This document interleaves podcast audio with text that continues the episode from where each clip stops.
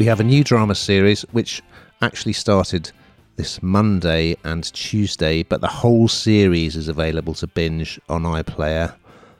It's called Wolf, and here's a clip. Our phone line's been cut. Time for some fun. Why are you doing this? We want you to be scared. But when I say scared, I mean really scared. You won't get away with this. So this is a six-part series, and I'm going to do my level best to try and explain, but it's quite convoluted in my opinion. You need to sit there and you need to watch it. Don't be doing something else at the same time. So this is an ab- adaptation um, from uh, a set of novels of which I haven't read previously, didn't know anything about, and it centres on um, Jack Caffery. Um, he is really troubled by the disappearance of his 10 year old brother back in the 90s. Um, and you kind of, it's never left him. Not that it ever should or could or would, but he's convinced that a neighbour killed the sibling and he's been hell bent on getting justice. And this is a sort of a, a story that has happened so many times. I know that on just on this podcast alone, we've talked about a number of times where somebody something's happened in their their childhood and they want to seek their justice, and that's exactly what he wants to do. He wants to solve this mystery. But alongside that, there's a family clan, um, and there's a mum, her businessman husband Oliver, and their daughter Lucia. Um, and they have moved back to their country home so that Oliver, the husband, can recover from a heart operation. But they make this really grisly discovery, and it, it causes all sorts of trauma because it brings back the memories of a terrible do- double murder that had happened previously. Um, into something very, very nasty because they're essentially um, held captives um, by these very twisted psychopaths in their own home. Now, this is labelled horror, but there are parts of this that I find really unconvincing, I'm afraid to say, and I wasn't particularly scared. And I am quite a scaredy cat, so I don't know why I wasn't, but for me, I think it's because it just didn't feel particularly authentic. But the way these two worlds collide is because Jack, he is going to Wales to pursue this lead about his brother, and he gets completely embroiled in this um, trouble with at this family home, and so you see, kind of, he wants to. He's completely. It's called wolf because he's like a wolf. Once he's got a scent of something, he just can't stop. You know, he, he he he'll do anything to get justice, and he gets embroiled in it.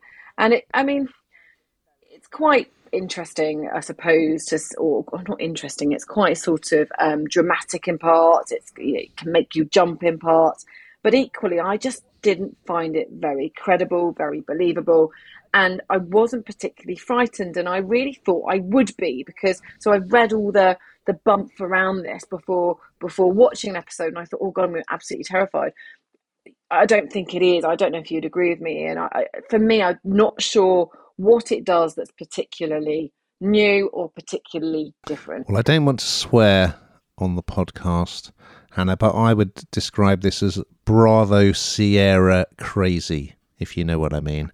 So it's one of those yeah. things that you'll watch and repeatedly you'll be thinking, well, apart from a lot of unintentional humor, I think it has, um, which, as you say, it kind of detracts from the horror element when you're when you're laughing at the wrong thing. You'll just keep saying nobody would do that, nobody would say that. This doesn't make sense. However, it's quite compelling in a way because once you've seen one episode, you feel like I've got to find this is so crazy. I've got to find out how it pans out. So I I found Juliet Stevenson's uh, very nervy mother uh, quite unintentionally hilarious. She keeps jumping at every noise, and I think the best thing about it that there's some really ridiculous scenes. So, for instance, Di Jack Caffery, who's played by Ukweli Roach, he thinks his opposite neighbour was responsible for his brother's disappearance. So he's just basically surveilling him all the time. And this guy looks like a sort of, you know, a, a ridiculous stereotypical idea of a man who would kidnap a child. And at one point, he arrives at a barbecue at Caffery's house and empties a fake bag of human bones onto the lawn. Yes, this really happens. On top of that, in in the Welsh bit of the storyline, people keep talking about these horrific murders that happened at the donkey pitch which for some reason is just is just very funny and odd. So it's ridiculous it's crazy it's compelling everyone's talking about it.